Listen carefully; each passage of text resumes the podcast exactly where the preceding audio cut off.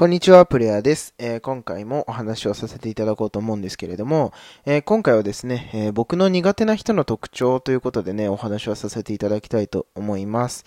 はい。で、僕のね、苦手な人の特徴っていうのは、あの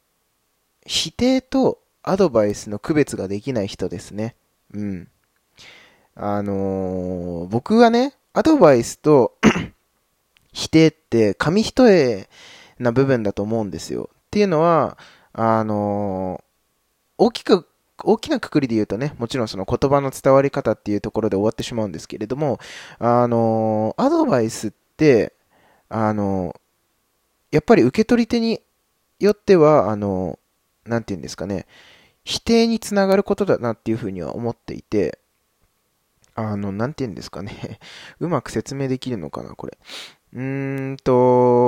まあ自分がね、あの僕自身はやっぱりその、ちょっと自己肯定感っていうものがね、あのちょっと低いので、あの、そういう中でも、やっぱりこう、ポジティブに考えて、こういうような意見があります。こういうような思いを僕は持ちましたっていうようなね、えー、ポジティブなね、意見をこう、発表したとか、発言したときに、うーんと、それは違うよと。うん、こうこうこうで、こうこうこうした方がいいみたいなね、いう風な言い方をして、うん、言い方をされる方がいらっしゃるんですよね。うん。で、ね、それに対して、まあ僕がね、こう、こうなんでそんな否定するんだろうっていう風にね、思っちゃうわけなんですよね。うん。で、後々聞いてみると、いや、こう、なんて言うんですかね、こんな風にアドバイスしてくれるアドバイスっていうかね、教えてくれる人ってそんなにいないよってね、いう風にね、あの、言、言われるんですけれど、まあ本当にこう、前回とね、今回でね、なんかこう、学校の先生の悪口みたいなことになっちゃってるんですけど、うん。あの、本当に多いんですよね。この先生とか。うん。あとは、なんていうんですかね、自分より立場が上だと思ってる方っていうんですかね。うん。なんかそういう人はね、本当になんかこう、自分の意見を押し付けることがアドバイスだと思ってるんですよね。多分。うん。で、それって別に、うーん、アドバイスでも何でもなくて、それはただの否定だと思ってるんですよ。っていうのは、僕にとってのアドバイスって、まずは意見を飲み込んでもらって、その中で、やっぱりいいところはいいっていう風に言ってほしいんですよね、僕は。うん。で、より良くするために、ここはこうした方がいいんじゃないっていうのがアドバイスだと思ってるんですよ。うん。もちろんね、こういう考え方って、えー、人によってはね、えー、あの前だとか、あのー、ね、その、自分にね、都合のいいようなことだけ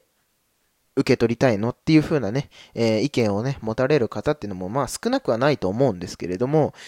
ただやっぱりその、その人のために何かを発言したいのであれば、僕はそういうところも考えた方がいいのかなっていうのは思います、思いますね。うん。その、よく先生とかがね、えー、決まり文句のように、これは君のためだからとか、うん。将来失敗しないようにするためだみたいなことを言う方もいらっしゃると思いますし、うん。まあね、うん、今後の人生より良くするためだ、みたいなね、こと言う方いらっしゃいますけど、まああとスポーツとかだったらね、君が上手くなるためだ、とかね、うん。方いらっしゃいますけど、でも、別に失敗することが別に僕は悪いことだと思ってないですし、まあその中で別に勉強していければいいかなって思ってるんですよね。うん。その、それが、その、なんて言うんですかね、あのー、遊びじゃなくて、えっ、と、今後の人生とか、えー、仕事とかになっていくのであれば、より僕はそういう風に感じますね。うん。だから本当にこう、アドバイスと否定って紙一重だと思うので、うん、僕自身はやっぱり、その、うん、良くないこととか、あの、悪いことでも、まずは一回飲み込もうっていうふうには思って人と話はするようにしてます。うん。で、その人の考え、それがやっぱりそういう、うんと僕にとっての、やっぱり違うなっていう感じるような意見でも、やっぱりその人にとっては正解だったりとか、それが自分にとっての、こう、なんていうんですかね、目標だったり指標だったりする場合もあると思うので、うんそこをね、やっぱり否定しちゃうのは、あの、違うかなというふうに僕は思ってるので、うん、まずは一回意見を飲み込んで、うん、受け取って、その上で、えー、いい点を見つけるってこともね、うん、ここが多分一番労力が必要になるところだと思いますし、あの、難しいところだと思うんですけれど、でもその中でやっぱり、いいところはいい。うん。で、認めるところは認めるっていう風なね、ことをね、あのー、していきたいなって、今後もね、そういう風な、えー、お話の仕方、うん、会話の仕方っていうものをね、えー、していきたいなっていうふうにはね、僕は感じております。はい。まあね、こんなこと、ね、まあ世の中の人にとっては当たり前だし、まあ、なんならね、ここ、僕のね、配信を聞いてる方っていうのは、いろんなね、ビジネスとかね、あとは、そうだな、あの、いろんなことをたくさんアクティブにね、えー、されてる方々ばかりですので、まあそんなことはね、当たり前だろうっていうふうにね、思う方もいらっしゃると思うんですけれども、まあ、ただね、えー、現状僕は今まで出会ってきた中でも、本当に、音声配信初めて、始め始めて、初めて